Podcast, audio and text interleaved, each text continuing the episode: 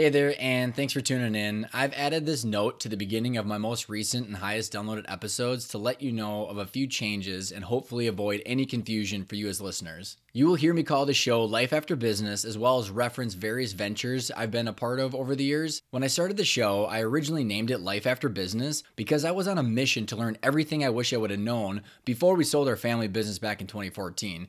And after 200 episodes and tons of information that I've learned, I finally decided to change the name to better reflect me, the content, and the guests. One of the biggest lessons I've learned is business owners and entrepreneurs who are the happiest and most successful, in my mind, didn't focus only on sucking all the cash out of the company, and they knew the business was going to eventually continue on without them at some point in time. They literally knew exactly what they wanted from their business long term and why. They intentionally focused on building a valuable company so they could have the freedom of choices to do what they wanted from the business. So they focused on strategies that would grow value long term and give them the freedom to choose. You can learn more about the name change, my major lessons, and our definition of intentional growth in episode 200. Enjoy the episode that you're listening to right now, and thanks for being a listener.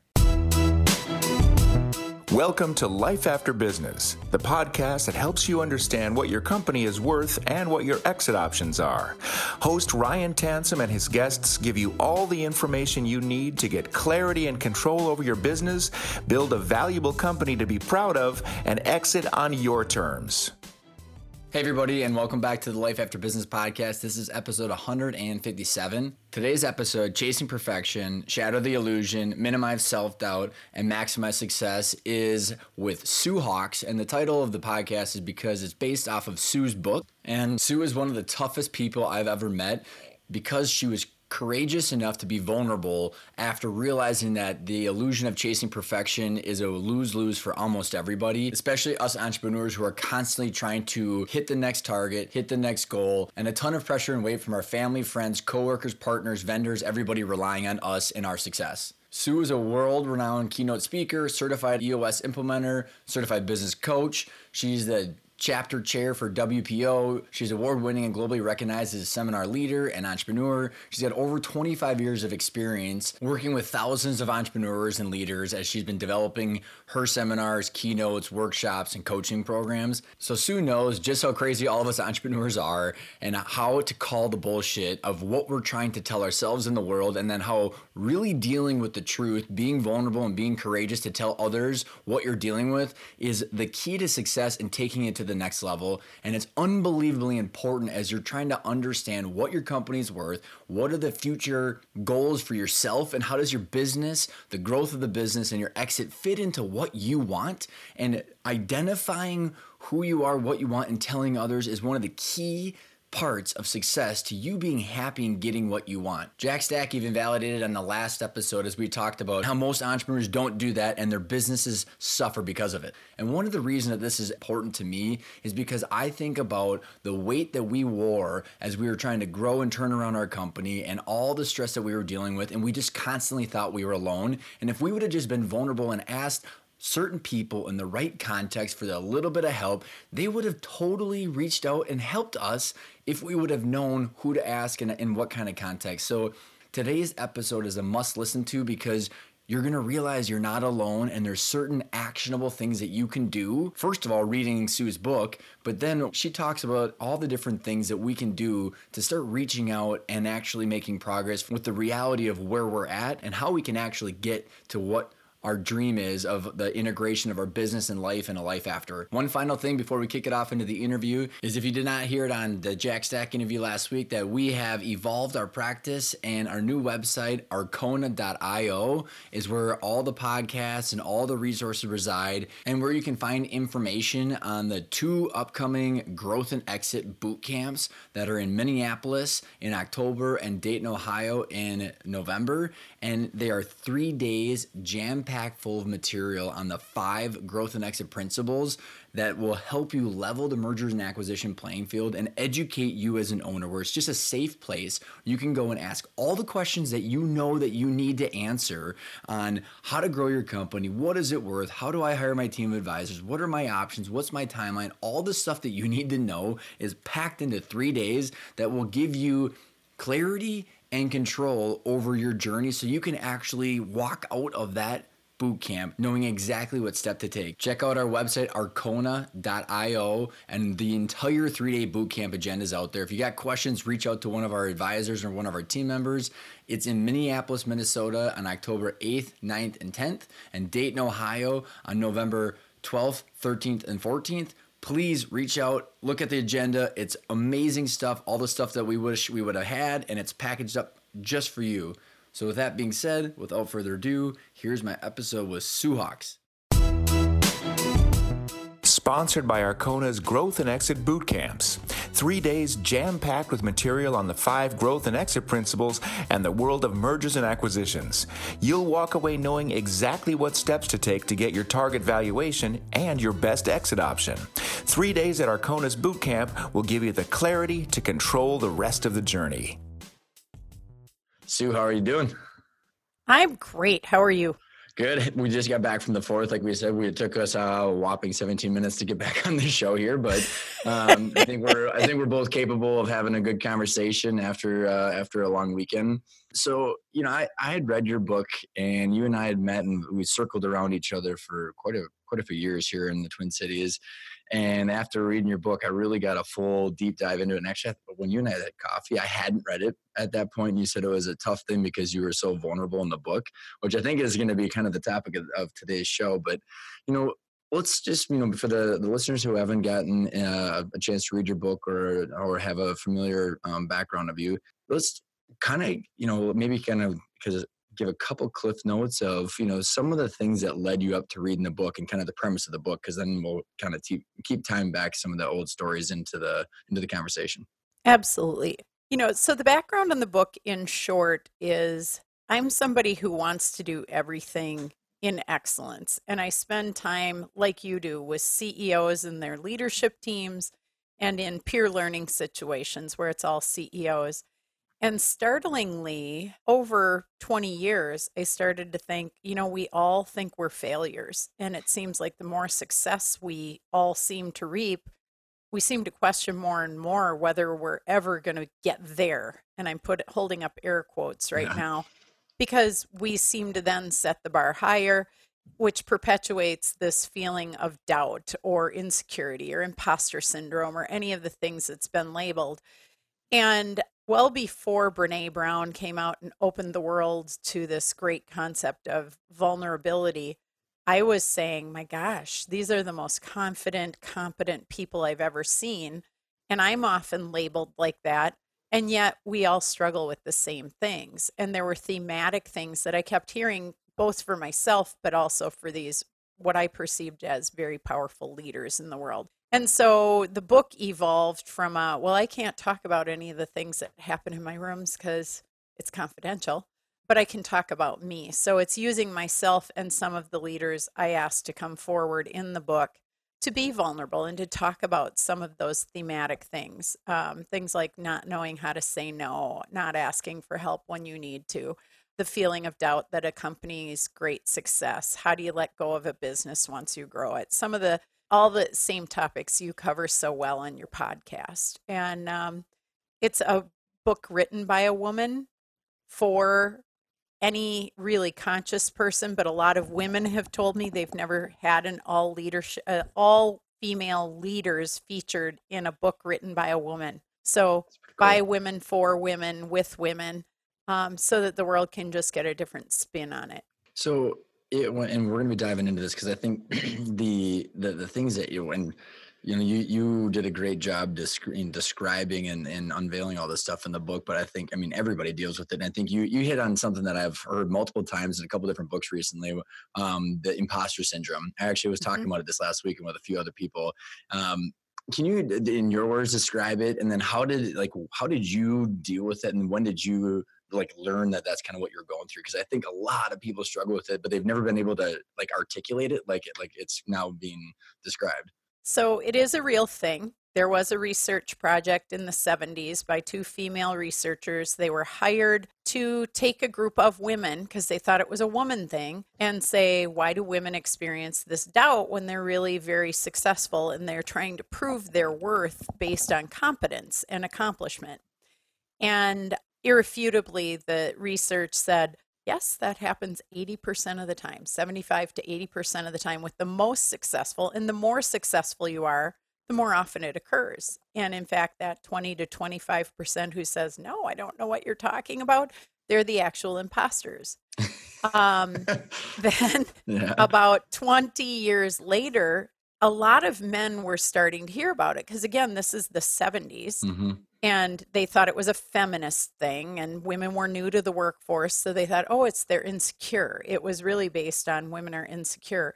Well, in fact, men finally, I think, heard of it, number one, but number two, then said, well, we experienced the same thing. And of course, the research wasn't there to prove it. So they asked these, the same two female researchers to come back and do it, and it proved the very same thing. Why it's common now is I really do attribute a lot of this to Brene Brown really making it cool mm-hmm. and research based and thoughtful and powerful to admit that what vulnerability looks like, and these are her words as I paraphrase them, you know, when I see you being vulnerable, Ryan, that's heroic. That's noble. That's inspiring to me because it's courageous.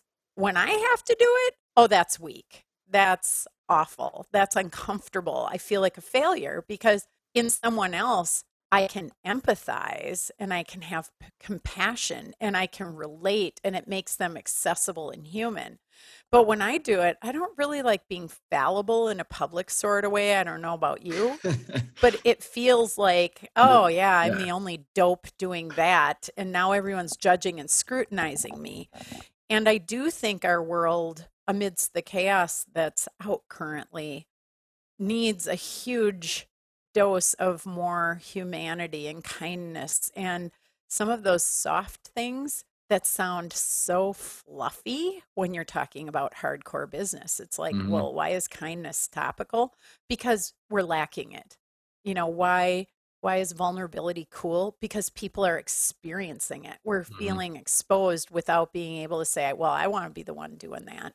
Well, and it's interesting that like even after you after you come off a long weekend of the 4th of July like this, I mean, how many you know there's there's so much bullshit out there of from like just getting pumped with everybody having these glorious weekends where like just a, I mean I mean this is not specific mm-hmm. to business but my wife posted a picture of the our, our twins and her and it literally was like bloody murder screaming perfect picture for Instagram and then it was bloody murder screaming again and it's like you know that that's what all the other people are going through so I think it's so right it, you know people are I mean they're they're thirsting for it and I think you know that one of the things that I want to dive into is that you know you, you talk about in your book about faking until you make it and kind of you know want to tie into how you got to this point where you were comfortable doing this but you know so many entrepreneurs just like you talk about in your book i've been in the ceo peer groups and i've speak spoke to them as well and i was you know in them as you know, before and after the sale and it's a lot of you know depending on which one you're going in it's a lot of egos that are all just you know puffing up the you know the, doing the peacock thing where realistically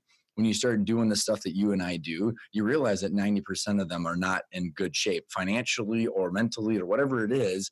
So this whole right. fake it till you make it. And then there's this, there's this huge like tension that goes on there because they're not reaching out and asking for help.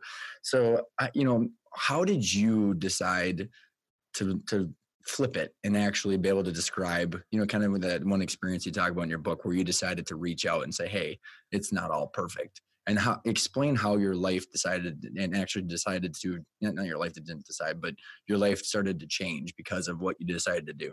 You know it was not an easy thing to do because i think in my own mind as well as perceivably managed you know because i knew how people thought of me to a degree i'm a mm-hmm. self-aware person do i want to pop that bubble if it's a good thing no right. um but my life was so upside down and there was so much not working.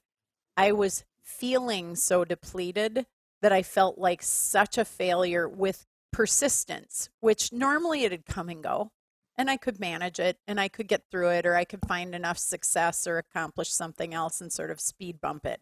Might mm-hmm. have been a nagging voice in the back, but it didn't permeate my life. And my life was in such a state of chaos that I felt like, again, you're referencing what we do for a living. I work with CEOs, I work with people who have their shit together. At least that's what they look like on Facebook and otherwise. right. And to get in a room full of them and be like, hey, my life's a shit show and nothing's working. and let me tell you how you should be changing things. I mean, I have the worst possible career for that, as do you, because people go, Well, you're the expert. Oh, yeah, so I must be Teflon. And I think ah, to so some degree, if I'm perfectly honest, I bought that. I believed that. I thought, you know, I should be able to mentally and positively think my way through this because I have those tools. And I, for God's sakes, I taught and certified coaches for 20 years of my life. I'm a coach's coach. Again, doesn't put you in a position of, hey, I've screwed up a lot. It puts you in a position of, let's talk about how you talk through that and what you mm-hmm. could do and how you can help people. So if you look up and you're the teacher and you're the person who's leading or asking, it's a pretty big drop to be like, and my life's fallen apart. So everything I've told you, kind of a BS maneuver. And it, it's just, that's a very uncomfortable thing. Now, did I one on one, if I was talking to you like this, would I talk about it? Sure. Would I tell you it was a complete shit show? No, I don't know you well enough to mm-hmm. say that. But the person I was talking with had been both a mentor and a coach to me. And we were on the phone before this roundtable group that was virtual. And she was just like, How are you? And I don't know that I answered authentically, but I probably said something like, I'm okay you know, which is about as far as I would have taken it. Yeah, you know, I wasn't yeah. like, oh, I'm terrible. I'm, I, I'm indicating there's some disruption. And she was smart and astute and one of those wise people who said, wait, what, what do you mean? Like mm-hmm. you, that, that isn't quite right. And I said, uh, and I was at one of those moments where you're just at the right moment with the right person saying, you know, it's really bad. And right now I don't even see my way through it. And I just started to talk somewhat freely and pretty openly with her. And she said, Well, you got to share this on that call. And I'm like, Ah, no. And it was, um, I don't know if at the time I would have told you honestly that I thought it was pride. I think there was a good dose of that in there for sure. Was it solely the reason? No. I think my competence was in question in my own mind mm-hmm. because mm-hmm. if I'm telling people this stuff, I think I was truly questioning should I be doing what I'm doing? Mm-hmm. Is that fair? Look at this. I'm I'm in the midst of a mess of a life. And for the listeners, if you haven't read the book, financially I was a mess. My businesses were in trouble. The economy was collapsing. My mom was dying.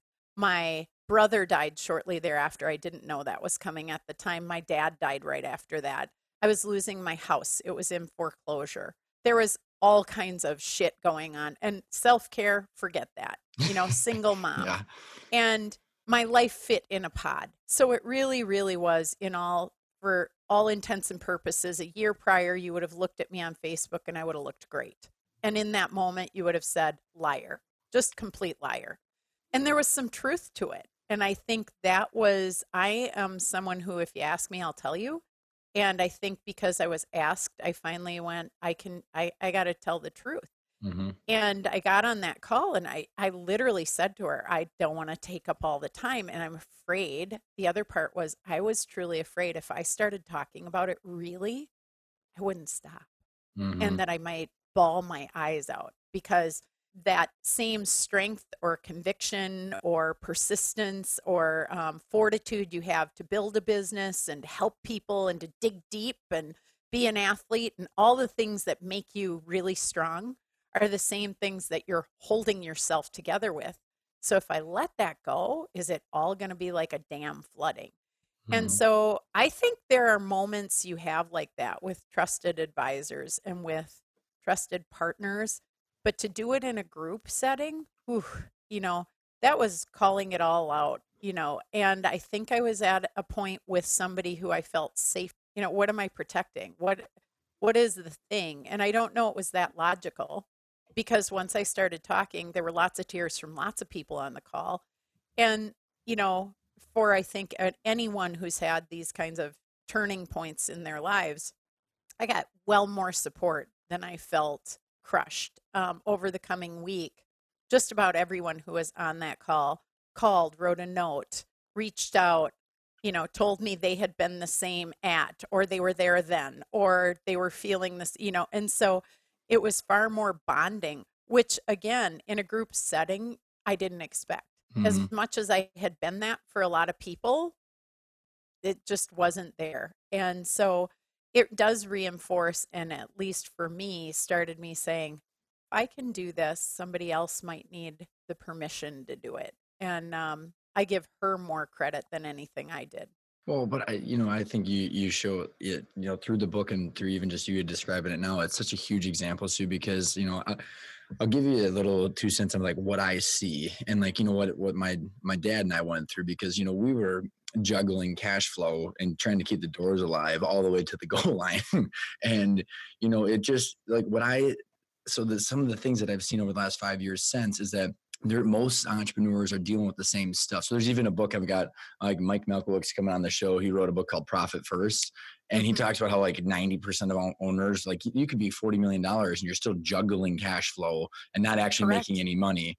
And then, so like the, the, the, the the major challenge that I, I see is that you have, so the, the fake it till you make it syndrome, which is literally, I mean, it's the case when you're trying to get the new clients. I mean, I've done it you know in this business and in the previous business where you're doing that but then all of a sudden you know all your employees so it's not just you it's your employees that look to you your family that looks to you your yep. clients that look to you then your advisors that look to you and you're going who can I tell that I'm a shit show emotionally right. and financially? because any first of all, every one of those people have a stake in manipulating your thought process, and so there there, there becomes this you know this whole challenge of going okay i you, you don't even know who to become vulnerable with even if you wanted to and so the the some of the things just to kind of like I, as I was um, going through and I've been writing my book. You and I were talking about where you know, most of these entrepreneurs they they realize when they go through this that they're either burnt out and then all of a sudden it's like wham there's a semi truck and they don't know how to you know emotionally they want out and they're willing to be like literally do anything to get out because they feel so trapped and then mm-hmm. there's the other part of, okay, so once you feel so trapped, look, then you start to realize that your company's worth a fraction of what it is because you weren't focused on the right things. So who do you tell? Do you tell your spouse that, by the way, my company is worth almost you know a tenth of what i thought it was so there's all these dynamics that just get piled right on and it's just i, I don't know like how i people don't know where to turn i mean really it's it's a, right. a very challenging thing so how what what would you give someone in that situation what kind of i mean what two cents or advice or well i think you've got to have people you do tell the truth to and you have to break the um, teflon part of that if you will because i think peer learning is really truly one of the biggest greatest resources we have. But to your point i think over time it can be normalized if not facilitated well or if you well, I'm I'm not telling this group that because I really do believe most peer learning is set up for, hey, I should feel comfortable calling Ryan directly or being able to walk into the meeting and say, shit, I, I can't say it anywhere else and I need help mm-hmm. um, in whatever way. And I think when they become that chest beating, we're up 40% month oh, over month all year.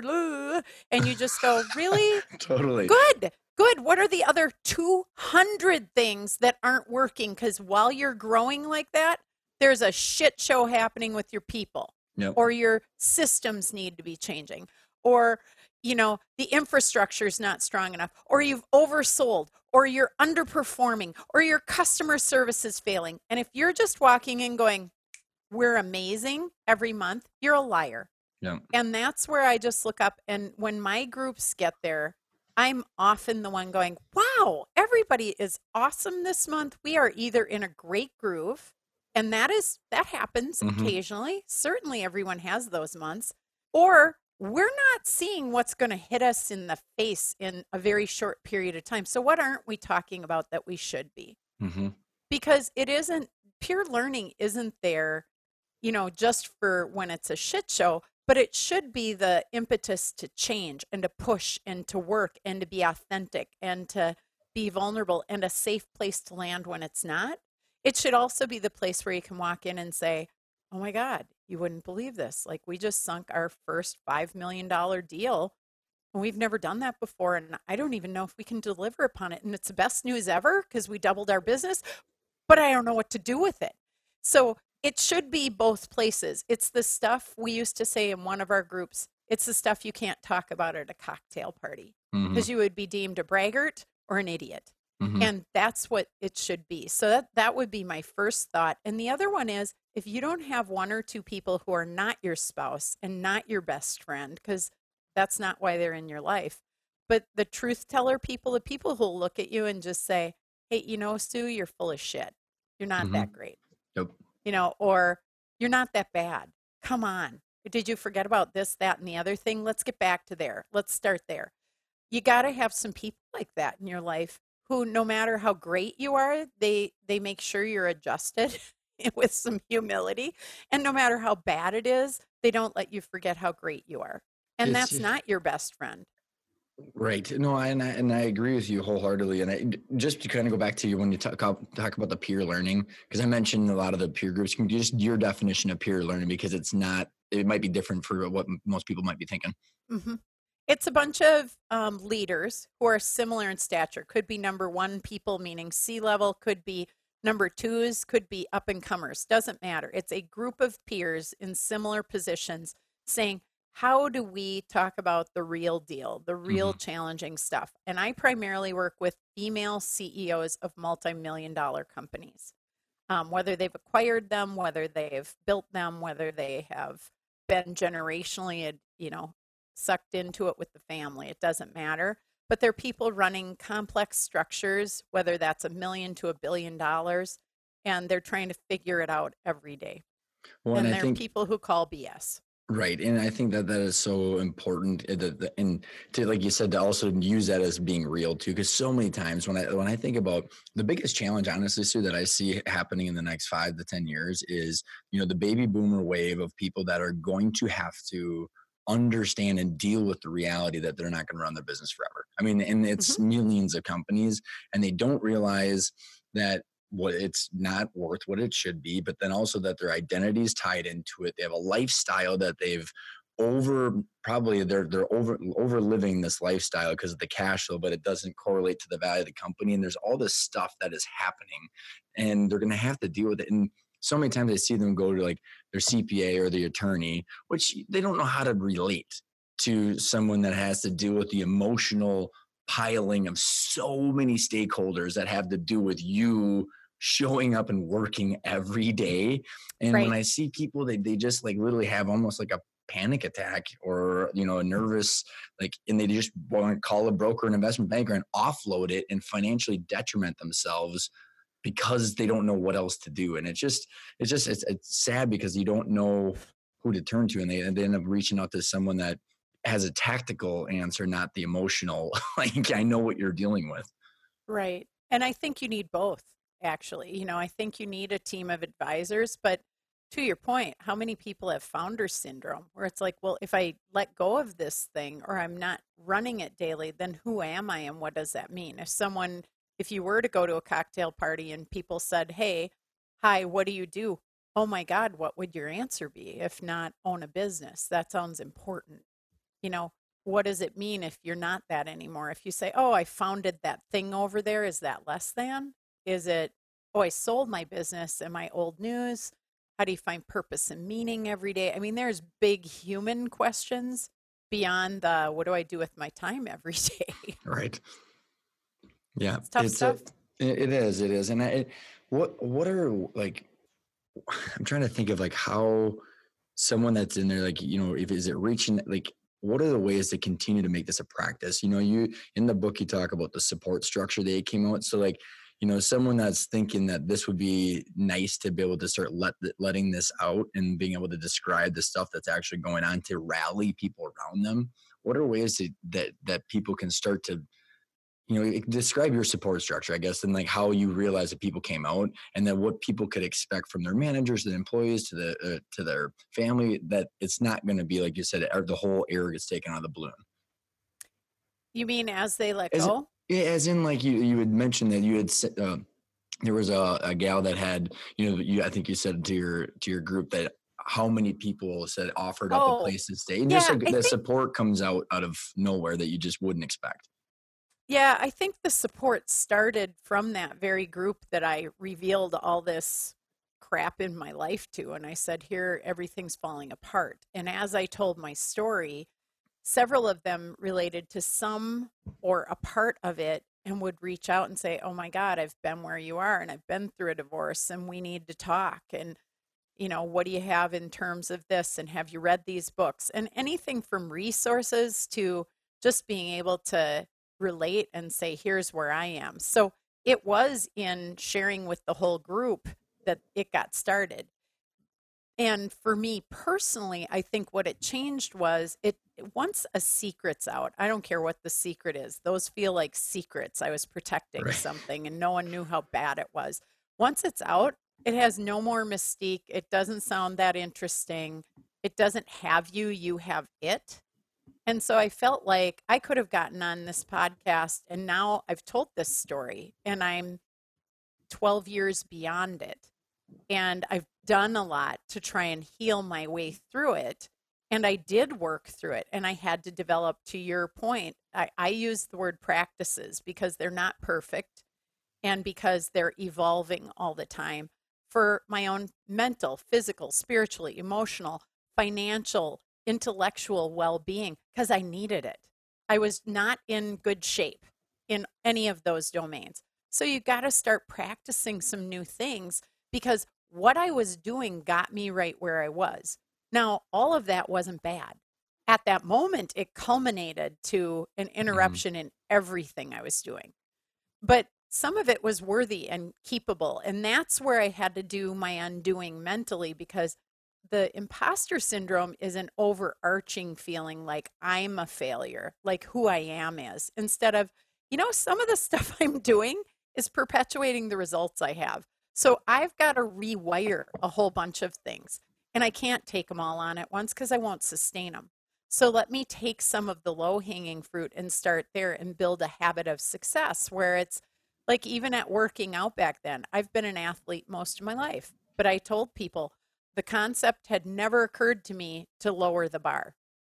That in fact was offensive to me. But to be able to say well you're you're not doing much right now so there's not a whole lot to undo. So what if you just said once a week no matter what no matter how much i'm dealing with with my mom dying being a single mom dealing with two struggling businesses finding a new place to live working my way through a divorce it's a, a lot of negative that being said i got to find some time to do something just for me and all I said was once a week, I'm going to find 30 minutes or more just for me. And it didn't have to be to work out, and it didn't have to be, I could read a book, I could go for a walk. So I started finding ways to do that. And I literally said it has to be once a week because it felt overwhelming. Why? Because amidst all of that, that was a lot to ask of myself because it, at the time I wasn't doing anything. Well, mm-hmm. the reason was I didn't feel deserving. I didn't feel worthy. I didn't feel good. So, all of that feeling stuff you were talking about, nobody's going to manage my way through it than me. You know, so it was like, what can I do to affirm something? And lo and behold, after I would say probably four, five, six weeks, I started going, I'm doing it. I'm making that time. I'm keeping my word. It's not a lot. I'm doing it. But then pretty soon, you start saying, Well, I am doing that, and I do that easily because it's become a practice. And I'm still going to keep it at one. I'm not going to keep raising the bar because that's the allergy I have, right? That that is my addiction. So, but I started to say if I get two in this week, that'd be okay. And so after a while it started to be, yeah, I'm I'm successful. I'm successful whether it's at a low pace or something like now where I'm much more rigorous about every day I do something and it's a thing that's a priority on my list. Now it's moved, but it didn't move, you know, like uh, it felt like a snail's pace. It felt like training for a marathon when I was 300 pounds overweight. And it certainly wasn't that. It is me constantly telling myself, consistent incremental improvement, idiot. Consistent incremental, not all of it at once as hard as I can. Um, and that was that was the biggest takeaway over the past 12 years has been pacing, never the way I like it. You ever read the compound effect book? Yeah. Yeah, yeah, it's, yeah, yeah. It's so difficult. And I think, you know, as entrepreneurs and as we're all genetically wired, it seems like to just go balls to the walls in what we know. And like, I think what you say is so applicable even to as as owners are struggling to you know to hand stuff off to their people right as like Right. to try and not be the man or woman that's you know the i think there's a lot of affirmation tied into the business too where they're they're a leader and so they're constantly in there fixing stuff and there's a you know you get so much of this affirmation where i think you know to your example about even the self-care but like in the hobbies outside of the business if you start little by little trying to figure out how to hand stuff off it, because I actually said to one of my clients recently, I said, Hey, you know, when you eventually get out of this, it's going to be very difficult to find the affirmation that you're getting from your almost 100 employees on a Right. daily basis somewhere else, unless you start now. Because it's, Right. it's so, so much. I mean, and what, you know, you talk in the book too about saying no. And I don't know if that, you know, can you maybe describe your practice saying no? And I, I actually just got done reading the book, uh, Essentialism, where they Yeah. talk about that too. Where like, Greg McKeown. Ah, it's a great book. I mean, and It I is. think that's a lot. I mean, I don't know if there's a correlation between saying yes and entrepreneurship that you see that that, that kind of traps people into this too.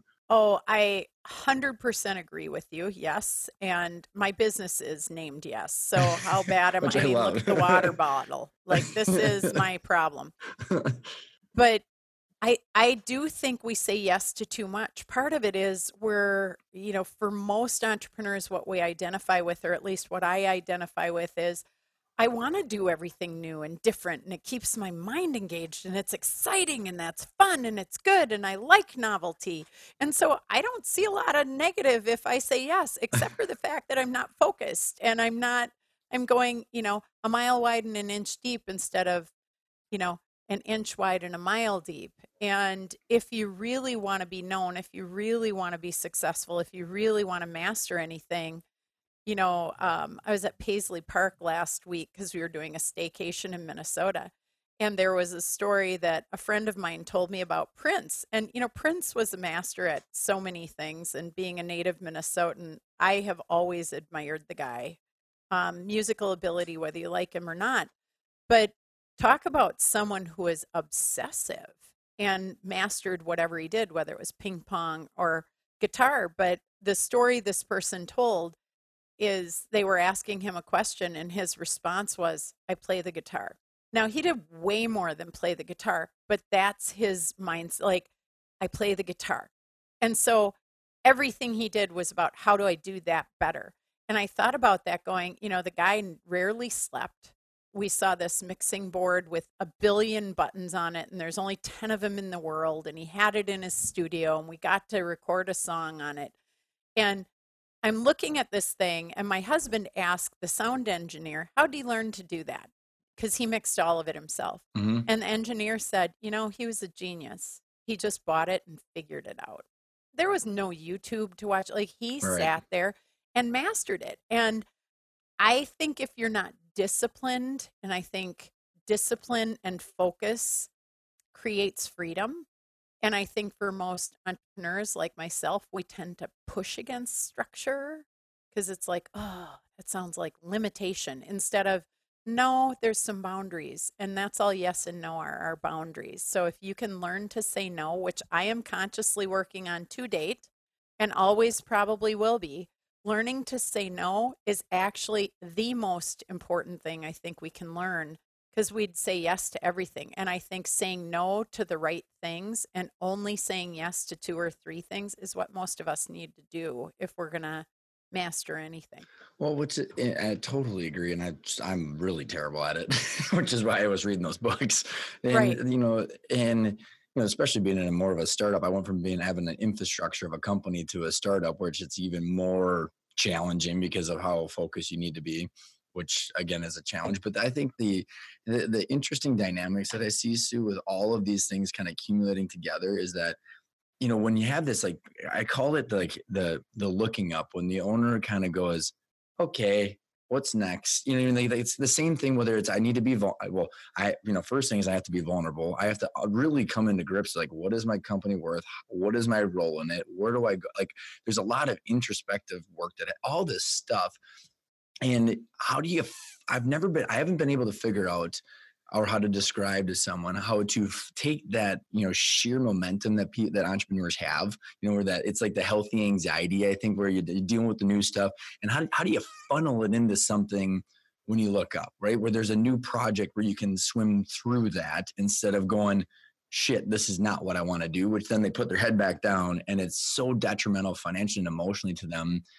Like there's got to be a way to like bridge that gap and help them, you know, emotion like emotionally to to overcome that. And I I don't know, it's an interesting dynamic because of how we're wired, I guess. Right. But I do think like because I'm an EOS implementer, I think in terms of having that structure can be some of the ways you learn to say yes and no based on your core values, based on your core focus, based on I can't be the only one to do this, so I'm going to have to let some chips fall. I'm not going to let us go out of business, but not be the savior, the hero, the my mm-hmm. ego's got to be disengaged enough to let people rise, not for me to go in more out of perfection and correction. What have you, when as people in the EOS terminology, they get into the owner's box? I mean, I've seen different things, but like, what have you seen that has worked from all your clients or people you've worked with as they shift their attention, right? To, mm-hmm. to consume themselves enough where they're not bored, where they're actually, you know, because I've seen some people that go to the owner's box on their boards and they go right back down the metal with things. You know, how, yep. what have you seen that have worked as people have moved into the the point where they're actually an owner instead of a, a doer? I think it's a transition. And to your point earlier, you know, you were alluding to you got to have hobbies. You got to have a life worth living outside your business. And I think for a lot of entrepreneurs, you know, their business is their lover. Um, it's the other one they don't tell their spouse about, you know, and their spouse is keenly aware. Mm-hmm. But it's like, what can you re engage with, or what can you start in your own life that makes you better as a human. I think that's key. And not knowing where to start is the best indicator that's what you need to do. The second thing I would say is some of them in that transition till they're all, you know, all the way over to the owner seat have to do things like be on other boards, find volunteer opportunities, find ways to open doors for their existing company that they can throw over their shoulder to let the company deal with, not as shiny objects, not unrelated, but that actually open doors strategically for the business itself. Because it starts to be, oh, being out is actually better than being in because I'm creating. Mm-hmm. And then let their team manage which of those opportunities really are furthering the business and which ones do we have to politely decline or find another way to manage or whatnot that can be board work, that can be golfing, believe it or not. Even though people go, oh, that's retiring, I go, you know, there's a lot of business that gets done playing different kinds of sports and things. It can be speaking, becoming a thought leader. You have all this accumulated knowledge. You can be, you know, a voice for the business. But those kinds of transitions to me still link to directly impacting the business, but free that owner to not be in it and figure out what to do about it. They're just door openers, connections, etc. And the freer they get, and the more they get their appreciation, their attention, their um, kudos by helping elsewhere and solving other problems, it's easier to start saying, yeah, running that thing, not what I wanted to be doing, and I wasn't the best one for it.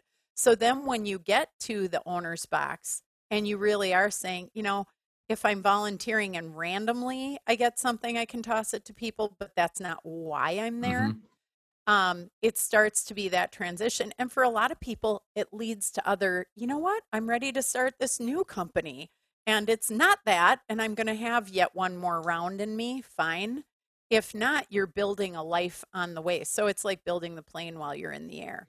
Well, and I think it, it actually circles back perfectly to when we were talking about becoming vulnerable, where like instead of having to disclose to everybody that, like, even if your life is somewhat put together, right? and we, you don't hit like the, the bottom or anything, but you, you can at least be start by saying, hey, I don't know if I want to do this anymore. Like as in, you know, my role. So like right. you, know, you, can, you can ask, you know, something where your managers or your advisors or whoever can start to give you some thoughts about you know giving you some thoughts about what they might bring you solutions too so then you can start you know, t- tackling the different ideas that they have because they want you know it, it's a more of a cooperative way of understanding and i think there's this whole like notion of that that they have to be needed and if they can ask you know for others that like I don't want to necessarily be needed as much, then people would actually give them some ideas.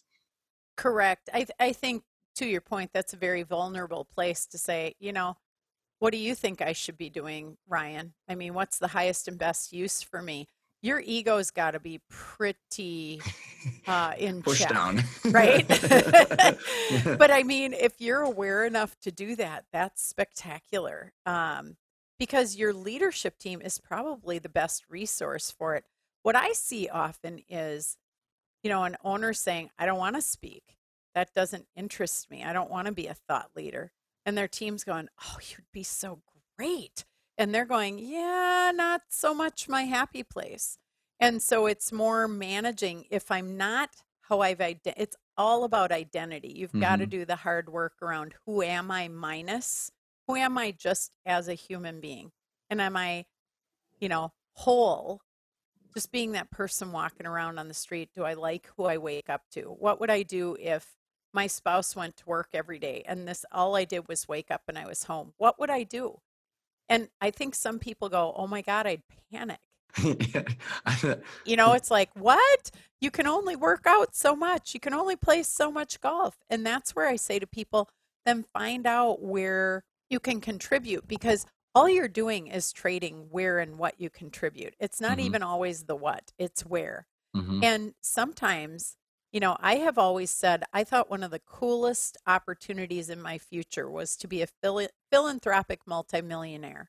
And not because I wanted to be uber wealthy. That's not my motivator. My motivator is wouldn't it be cool to donate money and then be able to go do the work I already do for free and follow what they do with it and see if they manage it well so that I could say that really had impact and I qualitatively ensured it Mhm. Not just I gave a I gave a, A check. check. and I didn't Yeah. feel so great. It was kind of hollow. Because writing the check's the easy part.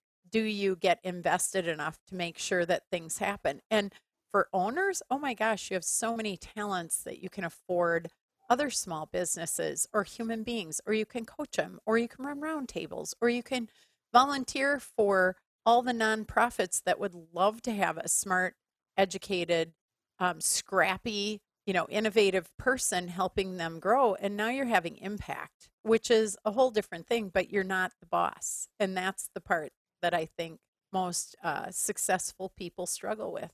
I agree, and you know, I um, on uh, my previous episode, I was we had a lot of conversations about men versus women leaders and how Mhm. actually vulnerability have to do with it, and it, we actually tied it into conscious capitalism too, where I think that a lot of women leaders and entrepreneurs have kind of tied that in because of how they're wired, and you, you Mhm. know, you speak a lot towards the back of the book about this, and you may you know without you know disclosing not disclosing but you know going into uh, too much depth about it but like you know women and men there's a lot of men entrepreneurs right and i mean there's Mhm. a, a, a bigger majority of that but then you know i think that women are actually more you know successful being vulnerable and getting to that point asking for help and i might be wrong but like i mean i see so many you know what do you if you're on either side of those what do you what suggestions what do you, what are the, the common things that you see on both sides and what would you know you lend to people whether they're a male or female how they would how they should deal with that and or other people that are the opposite sex that are sitting across from them and how do you what, what are some of the things they have to say about that That's a, a wonderfully loaded question. Uh, and then just kept going too of course no, it's good. The thing I would say is I think the world we're in now is less gender focused. I think the incoming generations are much more around non binary and people who aren't identifying as male, female, um, either or. And the thing I would say is our culture historically up to this point, I think, gives more permission to girls, females to be emotional, to be vulnerable that way, that you can tell the truth about that stuff. I still think young men, boys are taught to be tough and suck it up. And it's not cool to talk about. Now, is that holistically true? No. But I think the other thing that I see is when it's a homogenous female group, there's a ton of vulnerability. I think a whole bunch of women with not one man present will have more vulnerability and more authenticity than a mixed group or than when there's one woman and a bunch of men, which is historically how boards and things get comprised. Conversely, when it's all men, and I've been the woman, um, the chest pumping and the protection of thyself is far more prevalent than in a mixed group or when there's one man with all women. I think men tend to adopt the other and start to say, wow, you know, it's easier to be in a group of women and tell the truth because with one or two guys, the women treat the men just like they're just other women in the room holistically, if you're not mm-hmm. talking about sidebars. And so, in watching group dynamics, to me, when there's a mix, women compete with each other, you know, for the men's attention, for mm, yeah, yeah. their voice to be heard, for all kinds of things that I at least have seen happen. And the men just do what men would do. I don't, I don't think men change much when it's a there's a few women, there's a few men. Men tend to do what they do. I think women start to compete and get nasty and do just weird behavior. You wouldn't see if it was all women or if there were a few guys in with the women. And yep. so hmm. that's in a really generalized way mm-hmm. what I've observed in groups. But I would say I just think society has made it okay. And I think it's one of those things that people like you who are conscious, that's how I talk about whether a person is male or female, if they're conscious, they're aware of who's around them and what's going on, and you interrupt it and you ask questions or you demonstrate what you'd wish would happen in the group. Like I always say, you know, the hardest part for me was going first. So do that. You know, mm-hmm. be the person to say, hey, I just want to talk about something I'm a little nervous about right now and I'm afraid. And I would love the permission from everyone to do so. And I'm just asking no no jokes right at the moment because I'm feeling a little shaky. Something like that sets a tone where everybody goes, oh, and it might be, you know, I had a leader in a group recently that said, I don't feel worthy, and a much longer story than that. But everyone in the group went, I feel the same way. I have hmm. moments like that. I and it changed the tone of the whole group from a very positive i wouldn't say superficial it was a pretty good conversation but to a much deeper place and when someone's willing to go first and champion that and be vulnerable that way i don't care if it's all men all women or mix suddenly everybody goes oh moment take it or don't and the people who are uncomfortable with it don't hang around they either leave they digress into jokes they do things that don't foster that. And again, depending on the level of familiarity and trust in the group, if it's a really trusting group, you would have more propensity to bust that person and be like, not the right time for the joke. Chill mm-hmm. out. You mm-hmm. know, or you'd say, you know what, yeah, you can leave. We're gonna stay with this. This is this is a touchy moment for so and so. Uh, well, and I've seen I've seen that too much. Where like, and you, you know, if there's a, if it's the right group too, they're gonna know that that person's probably got more baggage than everybody else, which is why why it's coming out. right. And you invite them to play along. It's like you know, let let's hang here and see what happens. Just chill out a little bit, you know. And that person often will be like, "Hey, I'm checking myself. Sorry, it's really uncomfortable for me."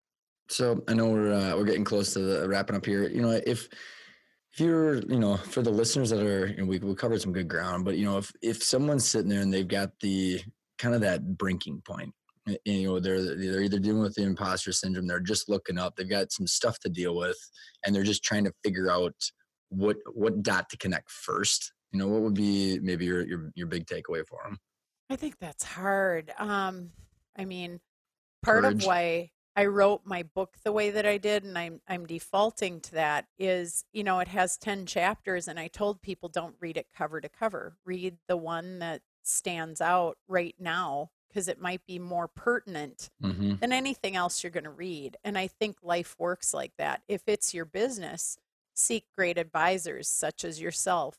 Look for resources. It can be books. It can be YouTube.